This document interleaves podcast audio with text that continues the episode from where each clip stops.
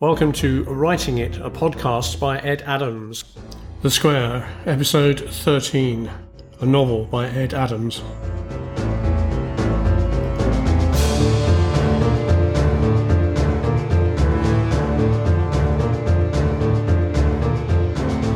The Market Porter. Jake arrived first at the pub in London's Borough Market. He grabbed a cab from outside the office, and it had only taken about fifteen minutes to thread through the traffic to just south of the river. Around him there were many other Londoners standing, chatting animatedly and occasionally returning to the bar for more drinks. Jake wasn't a fan of the plastic beakers used when standing outside the pub, but still preferred this lively view to sitting inside with a proper glass but a less interesting vista. Jake had also realised that he'd spent the whole day without eating anything, and now noticed the sausage shop next door to the pub, and was mulling over whether to spend the equivalent of a pint on a gourmet bat filled with the posh sausages on offer. It was at this moment that Christina and Claire arrived together. Jake had known Claire much longer than Christina, and had originally met Christina when Claire used to want to support her at various small gigs sprinkled around London. Originally, Christina had been a well-travelled singer with an acoustic guitar, but had later adapted to a more commercial dance style of music, which had also been the basis of her modestly successful C Ds and iTunes track downloads. Christina was also adept at creating appearances which could range from stunningly eye-catching to being able to blend into the scenery to avoid attracting attention. Today Christina was out with her friend Claire, and the two of them were dressed to a matching level and would certainly turn heads but not attract the wrong kind of attention whilst they walked through the market. "Would you like a drink?" asked Jake. "Or shall we find somewhere where we can sit down?" The venue was a great place to wait for one another, but wasn't the best location for a private conversation about what had been happening. "Let's go around the corner," suggested Claire. There was a nearby exit from the market area, and this led on to a busy main road. Just around the corner was a doorway and some stairs leading down to a subterranean wine bar. "This will do fine," said Christina. "It's quite enough for me to be able to tell you what has happened and to ask for your advice." They traversed the stairs into the wine bar. It looked as if it had been constructed in a cellar, and there was a neat-looking bar area with a couple of people standing waiting to serve them. "Shall I have a bottle?" asked Claire. The others nodded, and Claire requested a bottle of white wine and three glasses. They selected a table, and Jake started to pour the wine. "Tell all," said Jake to Christina. "Just what are you getting yourself into?" Christina explained about the possibility of the gig, the meeting with the Italians, and a slightly strange way that the venue and conditions had been specified. "Perhaps it's the Mafia," said Jake. There was a pause, and then he could see that the joke was slightly backfiring. Uh, "I'm joking, you know." Christina looked at Claire, and they both smiled. Jake realised he'd just been outmanoeuvred. "I forgot," said Jake. "When you two are together, I don't stand a chance if I want to wind you both up." "Right," said Claire, laughing. "You know when you are outclassed." Christina also smiled.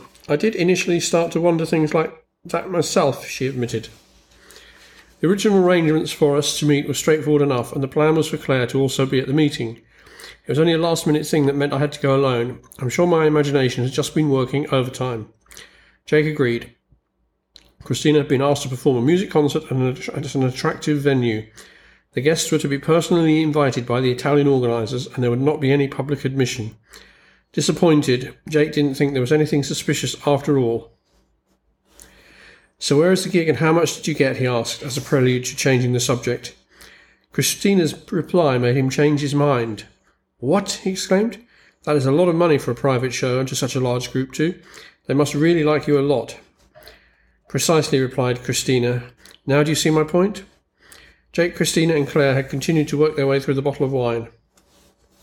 Claire and Christina had pretty much decided to accept the deal with Annalise and the Italians, and Claire was to call them first thing in the morning. If needed, Claire would dispatch paperwork and contracts for the gig by Christina.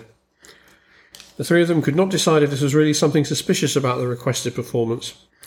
The money on offer for Christina to perform was probably three times as much as Christina's wildest expectation, to the point where Christina and Claire somehow wondered if the whole thing had been a hoax. Jake knew, however, from his journalism work that there were plenty of examples of people from the pop industry being offered everything from advanced copies of new materials through to petty theft by musicians of tunes and riffs, to unusual methods to hype a record or a group to the top of the charts. He supposed that the angle on Christina was something like this, although he couldn't quite work out how the scam was operating. "Don't sign anything without reading it properly first," he offered as a rather obvious piece of advice. Christina and Claire stifled grins, both aware that there was still something unusual about the gig planned for Birmingham.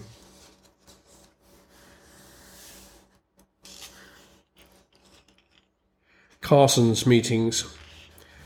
Colonel Carson was being given an ultimatum. He wanted to stay in his senior role and was now being told that the situation was a matter of homeland security. Carson was loyal, so it was inconceivable that he would not follow the order in case, or in this case, the request. We need to top and tail the travel arrangement. Terrorists can gain an upper hand in the United States if we don't do something about it. Our citizens are becoming disaffected with the ever-increasing level of threats to the United States. We are now squeezing the various air travel trips because of the heightened security, plus eco concerns.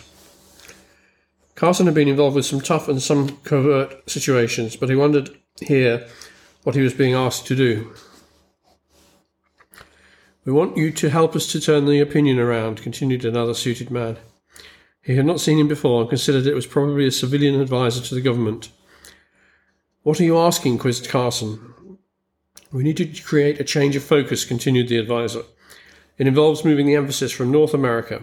We're seen by most of the Middle East as the enemy, and there is little sympathy for anything we do to try to support or improve anything in the Middle East countries.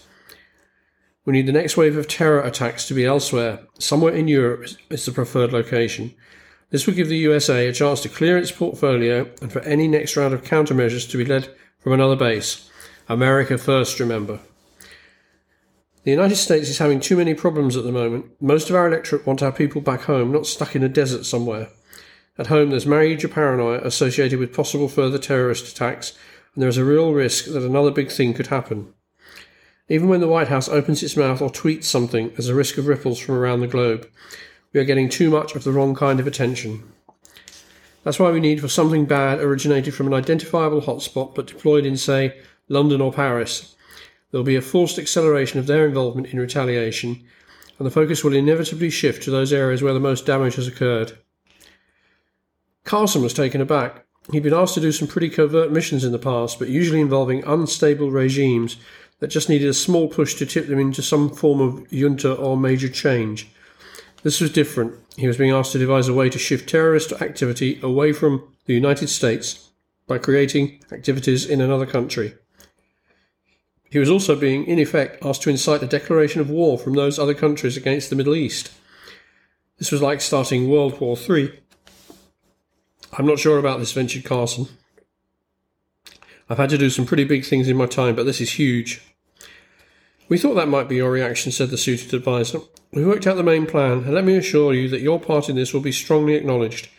I don't mean gallantry medals or anything that leads back to you in a dangerous way, but let's just say we have a very large budget for this assignment, and its leader will be rewarded in a way that means they won't need employment after this and can live very well indeed. Carson considered.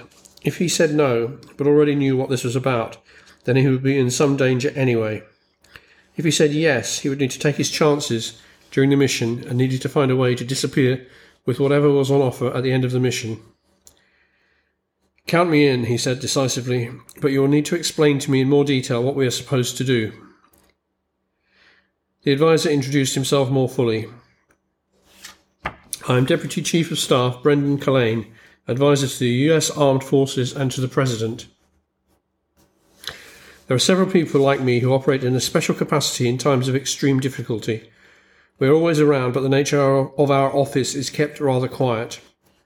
Carson was aware of this from a similar experience on a more minor scale when he'd been asked to do something in Sudan a few years ago.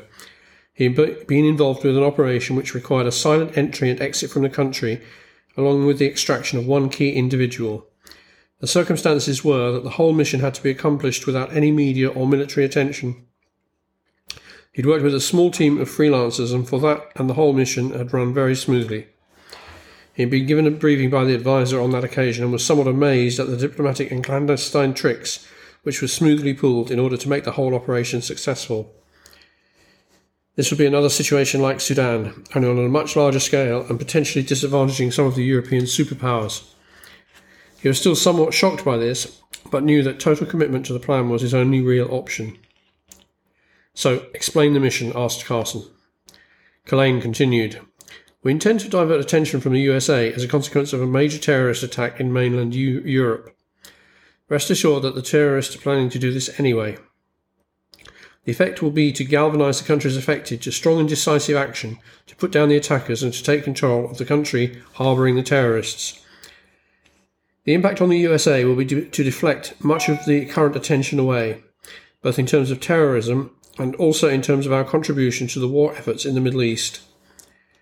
Our current action is becoming unpopular with the citizen electorate, and also our military su- support is extremely expensive, far beyond our original estimates. The other economic support industries are still working well, so a reduction in our overall level of arms will help redress the overall balance well. If the British and Germans take a stronger interest in the region, then that would help this economic rebalance. Your role is to ensure that a plot already in progress is deflected from U S shores. We've picked up intelligence that the Al-Aktar organisation, who have been busy recently and have gained access to some nerve agent which originated from Israeli testing. Al-Aktar are stealing the nerve agent and are intending to use it in some attacks dependent upon the highest bidder. There will be some kind of decoy attack, and we believe this will be a rocket attack into an airport or similar, and that this will create a diversion while their main attack was run. We can ensure that the resultant news coverage is suitably pointed, and that it will deflect away from the United States. What, asked Carson? Manipulation of the news? We want to ensure you that Al-Aktar are discouraged from thoughts of using this in any of the homeland territories. If anything is going to happen, it needs to be elsewhere. We think that they will also have a decoy operation. Both need to be managed. But what about the nerve gas? Won't it be so lethal that it breaks all the conventions of war, asked Carson. Yes, the nerve gas is very strong, but there are some aspects of the way it will be deployed which will keep us in control. We don't know why they're doing this at the moment. It could be ideology, but it seems to be driven by some other financing which we've not yet managed to unscramble. This looks like a case of giving a weapon to someone prepared to use it indiscriminately, except that they can't afford it, but someone else is paying the bills. Shouldn't we just alert everyone to try to stop it? We could do that, but the likelihood is that the terrorists would simply turn attention back to the United States. At the moment, we have a confidence that we can run faster than anyone else from the pursuing wild animal. Carson nodded. He knew the old story with the punchline, I just have to be faster than you when escaping from a tiger. Who else knows about this? Asked Carson. Just us and the President, answered Killane.